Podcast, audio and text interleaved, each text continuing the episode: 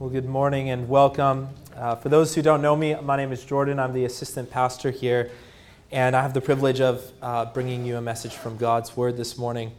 On the weeks that Gerald is not uh, preaching on Revelation, we work through Ecclesiastes, and we are in chapter nine this week. So Ecclesiastes chapter nine, verses one to twelve. If you don't have a Bible, there should be a Bible in the seat in front of you, under the seat in front of you, and um, you can follow along that way.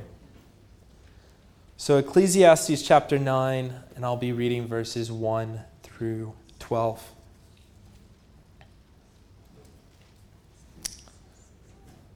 This is the word of the Lord.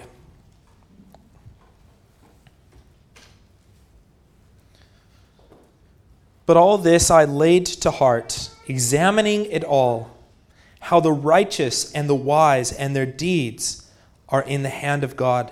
Whether it is love or hate, man does not know. Both are before him. It is the same for all, since the same event happens to the righteous and the wicked, to the good and the evil, to the clean and the unclean, to him who sacrifices and him who does not sacrifice. As the good one is, so is the sinner, and he who swears is as he who shuns an oath. This is an evil in all that is done under the sun, that the same event happens to all. Also, the hearts of the children of man are full of evil, and madness is in their hearts while they live, and after that they go to the dead. But he who is joined with the living has hope, for a living dog is better than a dead lion. For the living know that they will die, but the dead know nothing, and they have no more reward, for the memory of them is forgotten. Their love and their hate and their envy have already perished, and forever they have no more share in all that is done under the sun. Go, eat your bread with joy, drink your wine with a merry heart, for God has already approved of what you do. Let your garments be always white, let not oil be lacking on your head. Enjoy life with the wife whom you love, all the days of your vain life that he has given you under the sun, because that is your portion in life, and in your toil at which you toil under the sun. Whatever your hand finds to do, do it with all your might, for there is no work or thought or knowledge or wisdom in Sheol to which you are going. Again I saw that under the sun the race is not to the swift, nor the battle to the strong, nor bread to the wise, nor riches to the intelligent, nor favor to those with knowledge, but time and chance happen to them all. For man does not know his time, like fish that are taken in an evil net, and like birds that are caught in a snare. So the children of man are snared at an evil time, when it suddenly falls upon them. Well, this is God's word. Why don't we ask for his help in understanding it? Our gracious God and Father in heaven, as we come to your word this morning, uh, we uh, we admit and confess that we don't do not always understand uh, what it what the text is saying at first glance, and so we need your help in understanding it. We pray that you would give us understanding and wisdom, that you would make the Bible clear to us. Help me to do that as well, and help us to all come to understand uh, what you have to say to us this morning through your word. Oh Lord, we uh, thank you that our lives are in your hands, and so we commit this uh, time to you in Jesus' name. Amen. Well, in uh, Canadian schools, there are three categories of uh, classes. The first category is for the bright kids, the second category is for the average kids, and then the third category was for people like me, who are less than average. Well, category one and two kids, uh, they were studying things like trigonometry and calculus and algebra. Um, we were learning how to do Microsoft Excel. And um, and what I loved most about that class, though, that I was in, uh, was that the teacher had a way of taking these really complex topics and subjects and simplifying them and making them easy to understand for the students. And that's, uh, sometimes we come to the Bible and we read a text like this and we read the book of Ecclesiastes and we find it perplexing. But it's not as perplexing as you think it is. It is actually quite simple. And Solomon's message here is incredibly simple. And he reminds us of three simple truths in this text. The first truth is that life is uncertain. The second truth is that life is short. And the third truth is that life has meaning. It's quite simple. Life is uncertain. We all know that. Life is short. We all know that. A life has meaning. We, we know that in Christ it does have meaning. So let's start with this first point. Life is uncertain, isn't it? Life is uncertain. You don't know what will happen tomorrow. On September tenth, two thousand one, the folks who went to work in the World Trade Center had no idea that a terrorist attack would occur on September eleventh. In twenty nineteen, we had no idea that COVID would hit us and everything that was involved with COVID in twenty twenty. And even right now, though I might be able to predict what will happen this afternoon, I can't with any certainty what will ha- tell you what will happen in the next five minutes, the next hour, the next ten, uh, ten hours. Life is uncertain. Now, look in your Bibles at verse two. Solomon reminds us that life is uncertain. And he says this. He says that the same event, now he could be any event. He is speaking of just a random event, the same event. It could be a, a fire, it could be a flood, it could be a tornado, it could be an earthquake. Whatever that event is, the same event happens to everyone, he says. He says it happens to the righteous and to the wicked and to the good and to the evil and to those who are clean and those who are unclean. It happens to the one who offers sacrifices, a k a the believer. And it happens to the person who doesn't offer sacrifices, the unbeliever. It happens to the one who swears an oath and who shuns an oath. This is an evil, he says, under the sun. The same event, whatever that event is, happens to everyone. A few months ago, we were given an example of that in the six o'clock news, weren't we? Turkey had this massive earthquake. It was something like seven point eight on the Richter scale. And not only did um, one hundred people, one hundred thousand people get injured, fifty thousand people died. And the thing about earthquakes is that they don't discriminate. And our earthquake doesn't pick and choose who it's going to affect. An earthquake hits everyone equally, the rich and the poor, the good and the bad, the foolish, the cops, the crooks, the religious, the irreligious. An earthquake doesn't discriminate. Life is uncertain. And we don't know what the future has in store. I mean, we can make our plans, and it's it's obviously it's really good to make plans. But we don't have any guarantee that those plans will turn out the way that we hope they would. We don't have the power to control the future. Look at verse eleven with me. In a like, in a like manner, Solomon reminds us that life doesn't always go the way we had planned. And he says this. He says, again, I saw that under the sun, the race is not to the swift, and the battle is not to the strong, nor bread to the wise, nor riches uh, to the intelligent, nor favor to those with knowledge, but time and chance happen to them all. Do you get what he's saying there? Well, first of all, he says that as we look at life, everything appears to be random. And some people do look at life that way. They think, oh, this is this is just so chaotic. Life is so chaotic and random. I can't make sense of it. Now, as Christians, we know that life is not random.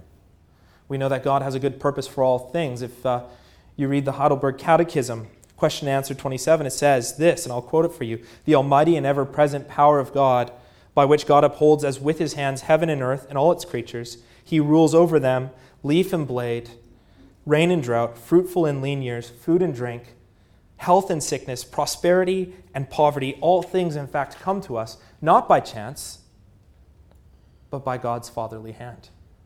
So, as Christians, we know that life is not random, but life seems random, and it seems chaotic. That's what he's saying here. The average person in the world isn't reading the Heidelberg Catechism. Uh, they, they are just looking at life and seeing its randomness. And they scratch their heads as they see its randomness. We all expect that the fastest man in the world is going to win the race. Not Joel. Sorry, Joel. But, you know, there there could be a chance that Joel might win the race. What if the fastest man in the world is disqualified and Joel wins? We all think that the that the reigning champion is going to win the match, but sometimes the underdog wins the match. Sometimes we think that that the, the wise and the smart are the ones who will go furthest in life, but sometimes the, the fool who squanders his wealth wins the jackpot. These things do happen in life. Sometimes things don't actually turn out the way that we would hope or expect. Life is uncertain. That's his point here. And it reminds me of this story. Um, it's a true story. It's about a man named William Borden. And the year nineteen twelve, this young millionaire from Chicago this desires to go to, to China, where he's going to preach the gospel uh, to Chinese Muslims in Western China. And William did everything to prepare himself for his work in China. He studied uh, at theological college. He learned Arabic, and he was ready to go travel to China and preach the gospel to these people. Only three months, just three months into his trip, you know what happened? At twenty-five years old, he died of meningitis. He didn't make it to China. He put all that effort into preparing himself to go minister as a missionary. He didn't make it to China. And today, if you go to his gravestone, you'll see these words written. Apart from faith in Christ, there is no explanation for such a life. His life was uncertain. There was no guarantee that he would even make it to China. But just because his life was uncertain does not mean that his life was random. His life was anything but random. Even though he didn't know what would happen, his days were numbered by God. His life was in God's hand. His birth wasn't an accident. His death didn't have happened by chance. And even though we may not fully understand why things happen the way they do, his days were numbered by God. That leads me to a second point. Not only is life uncertain, but life is short. We all know that life is short. I recently saw this infographic, and the infographic was called Life in Numbers. And it mapped out how the average person who lives to seventy-nine years old spends their time. And it says this. It says that on average, the average seventy-nine-year-old will spend thirty-three years in bed, twenty-six years sleeping, seven years trying to get to sleep, and that will increase to fifteen years if you're a pastor, thirteen years at work, eleven years in front of a screen, four years eating, one year exercising. For some of you, no years exercising. Men spend forty-six days getting ready for the day. Women spend one hundred thirty-six days getting ready for the day. Now, how do you feel about those statistics? Do they intrigue you? Do they depress you? Do they get you thinking? They get me thinking. They remind me that life is short. And that's Solomon's point here. Life is short. He says that in verse twelve. Look at verse twelve with me. For man does not know his time. Like a fish that is taken in an evil net, and like birds that are caught in a snare, so the children of man are snared at an evil time, when it is when it, it suddenly falls upon them. You know, William, that, that missionary who left for China, he fully expe- expected to spend decades there. He didn't even make it. His life was cut short at twenty-five years old. We don't know. None of us can guarantee when our time will come. We just don't know. But look at verse one. What do we know? What do you know? Let me summarize verse one. It says this, the righteous and the wise and their deeds are in God's hands. Our lives are in God's hands. And perhaps Solomon is quoting his own father, King David, who said in Psalm thirty-one, but I trust in you, O Lord. You are my God. My times are in your hands. And I just love the way that Charles Spurgeon, commenting on this passage, puts it. He says, my times, my lives are in God, my life is in God's hands. My ups and my downs, my health and my sickness, my poverty and my wealth. All of those things are in God's hands, who arranges and appoints according to his holy will the lengths of my days and the darkness of my, my nights. All of it remains in his hands, who is Lord both of time and eternity. And he says this, and we are glad that it is so. It is comforting to know that the universe is not just a random mess of chemicals. It is comforting to know that God stands behind it, that God ordains it, and that God has given it purpose and meaning. And then we find that meaning, as we read the Bible, we find that meaning throughout the, whole, the, the Old Testament and the New Testament. There is comfort knowing that in the chaos, your life is not chaos, that God has control. Life is short. Life is sometimes feels uncertain, but here's the big question that we need to ask ourselves. How will you spend your life? How will you spend Okay, so you spend thirteen years working. How are you going to spend those thirteen years working? You spend eleven years in front of a screen. How, what are you going to watch? How patient will you be those one hundred thirty-six days that your wife is getting ready? We know that life is uncertain. But how will we spend our days? There was something in this chapter that disconcerted Solomon. And we see that Um, in in um, in the middle of the book here. I'm trying to find the verse. Um, in verse three, he says, also the hearts of children of man are full of evil and madness. It's in their hearts while they live, and after that they go to the dead. You know, Solomon, who wrote this book, he he had this palace, this massive palace that sat on top of Uh, the highest point in Jerusalem. And he had this porch, and on his porch he could look over the city and see all the good and the bad and, that happened uh, in the city before him. And he saw lots of good things, wonderful things, people helping each other, people being generous to one another, people loving each other. He also saw lots of terrible things, lots of evil things. He saw fighting and cheating. He saw people contriving elaborate lies. He saw people slandering and gossiping. He saw people warring and inventing evil and ignoring evil. There were things that he saw that troubled him, things that he, he said are not good. And so he speaks of that evil and this madness here. He speaks of the days that people spend inventing evil and committing evil. He speaks of the way that we as people, as the human race, have rebelled against God and sin against our fellow man. And we live such a short life. And over the days of our short life on earth, we do spend those days ignoring God, our Creator, and harming our neighbor. How many of our days, how many of our moments and minutes are filled with resentment or bitterness or rage or cold, calculated revenge?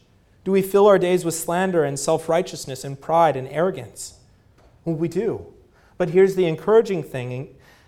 Jesus Christ changes the lives of those who trust him. He takes our days and he repurposes them. He takes the days that have gone past and he forgives those days. He looks at those days that are filled with all of these things that we regret, all of these sins that we've confessed to God. And he, he wipes the slate clean in Jesus. He forgives those.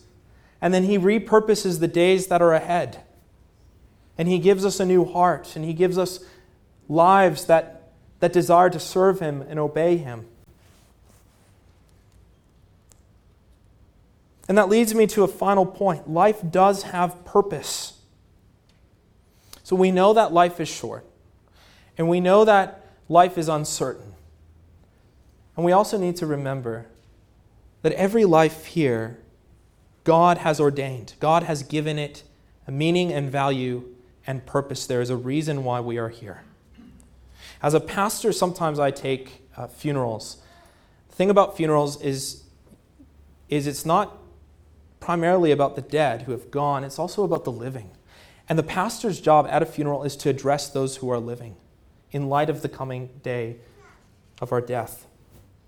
When Solomon writes this chapter in Ecclesiastes, he didn't write it to dead people. He's addressing those who are living. Why? Dead people can't hear sermons. Dead people don't listen. It's the living who need to hear his message. Look at verse five. He said, let's read it together. He says, "They, the dead, they know nothing. They have no reward. Their memory will eventually be forgotten." And then in verse six, he says, "Their love and their hate and their envy have already perished, and forever they have no more share in all that is done under the sun." It sounds a bit insensitive, but it's really matter of fact.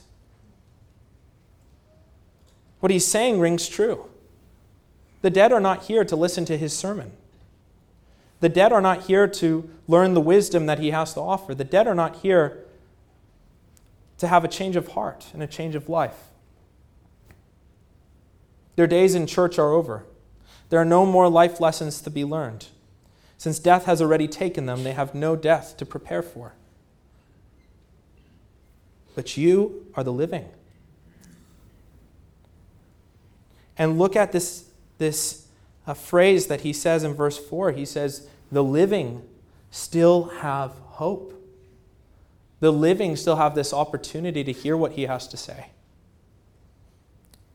The living still have the opportunity to live what a wiser man than Solomon had to say, that is Jesus Christ. The living are in a better place than the dead.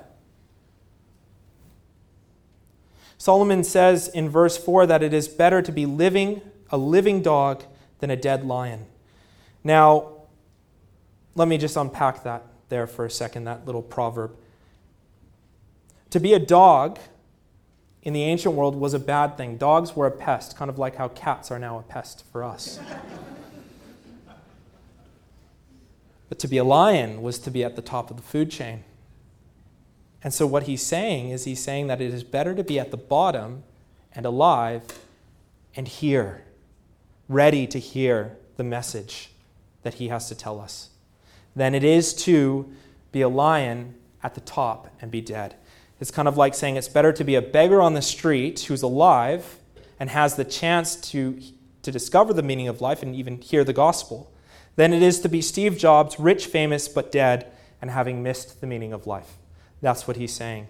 And he's saying for that reason, in verse four, the living still have hope. And then he goes on to explain what it means to live life with purpose and meaning. And he does that in verses seven to ten. And if I can summarize verses seven to ten and explain it to you, the main point that he's making in verses seven to ten is this: don't waste your life. Or in the words of R C Sproul, right now counts forever. Don't waste the life that God has given you. Don't waste Uh, each moment that he has given you. In verse seven, he, he speaks of eating your bread with joy and drinking your wine with a merry heart. Don't waste that. Don't waste those opportunities. God has given us these good things so that we might enjoy them and that we might thank him. And then he says, let your garments be white. Let no oil be lacking on your head. Uh, in the ancient world, garments, white garments, were what you would wear to a party or a celebration. And you would cover your head in oil if you were going out uh, to, uh, say, celebrate a wedding. But if you were if you were at a funeral, you would wear sackcloth and ashes. And so what Solomon is saying is don't spend your life grieving and mourning, but take those opportunities to celebrate. He says here also in verse seven, God has already approved of what you do. Now, he's not saying God approves of anything that you do and everything that you do, but he is saying that God approves of those things that we do for his glory with thankful hearts. That we can experience good things in life and give God thanks for those things. And then look at verse nine. He says this, enjoy life with the wife whom you love all the days of your vain life that God has given you under the sun. He's saying, invest in those relationships that you have with people. If you have a wife, invest in your wife. If you have a husband, invest in your husband. If you have kids, don't squander those opportunities that you have with your children. These relationships that God has given us are extremely important. Then he goes on to talk about work. Now he says in verses in verse ten, he says, work hard. Whatever you do, whatever your hand does, do it with all your might. So if you're a doctor, be a doctor and work hard at it. If you're a lawyer, be a lawyer and work hard at it. If you're a farmer, be a farmer and work hard at it. God created us to work. That's Genesis chapter one. And to do it for His glory. Now, obviously, we know that there's a spiritual dimension to this too, as Christians. We know that from, from the gospel of Jesus Christ, that our work is not just physical work, but spiritual work as well. A father does the work of training his kids in the faith. A, a doctor uh, shows his patients the love of Christ as he shows mercy and compassion to his patients. As Christians, we don't just work for employers, but we also serve one another and try to advance God's purposes in the church. There was a man who was wiser than Solomon, and that's Jesus Christ, and he explained all these things to us as well. What is Solomon doing here? In much of the Bible, what, Sol- what the Bible is doing is it's trying to prepare us for the life to come.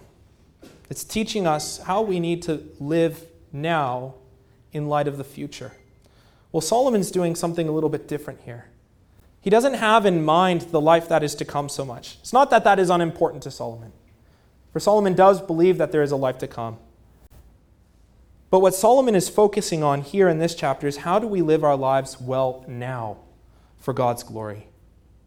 How do we glorify God in each and every moment? He's focusing on life before death.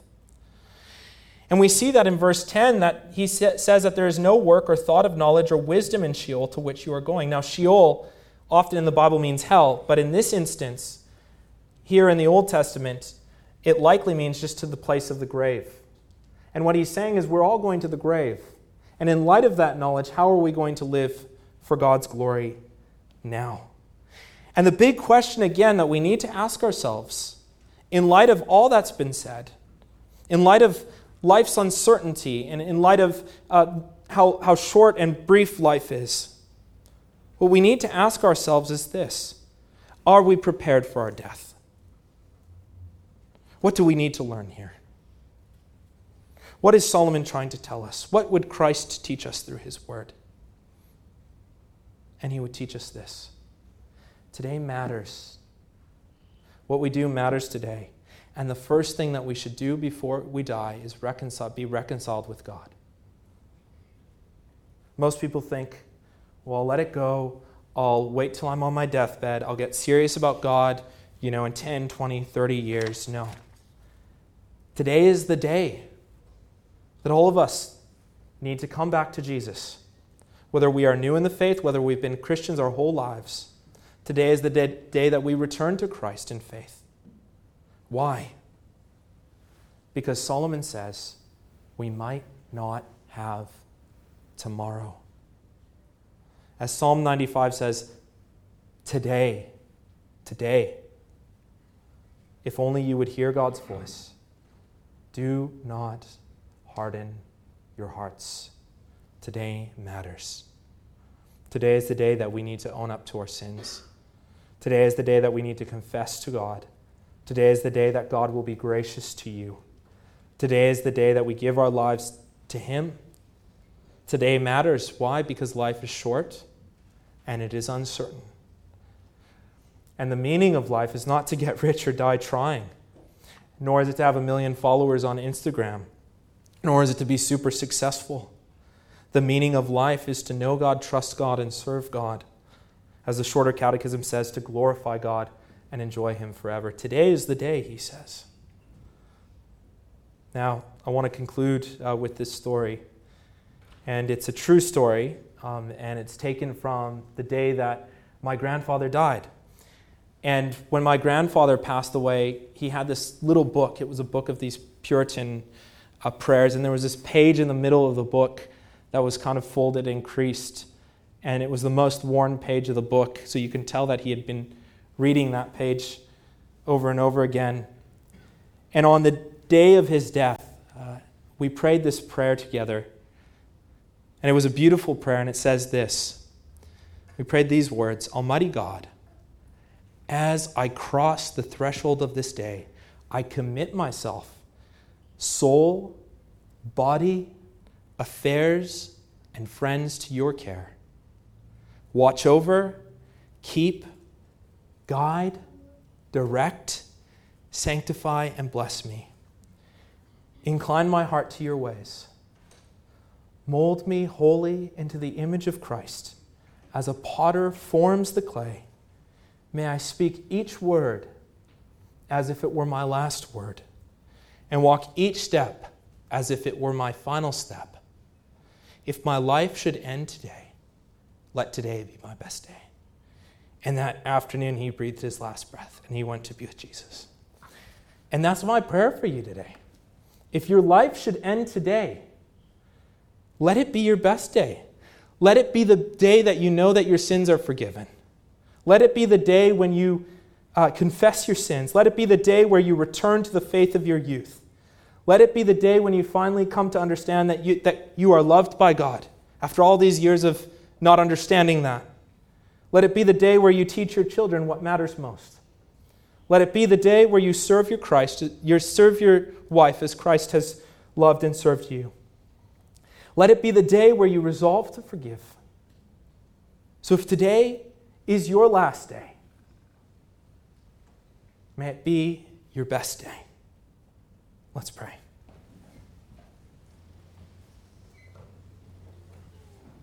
Almighty God, as we cross be, as we cross into a new day, we commit our lives, our souls, our bodies, our affairs, our friends to your care. Watch over, keep, guide, direct, sanctify, and bless us, your people. Incline our hearts to your ways. Mold us wholly into the image of Jesus. As a potter forms the clay, may we speak each word as if it were our last, and walk each step as if it were our final. O Lord, if my life should end today, let this day be my best day. We pray it in Jesus' name. Amen.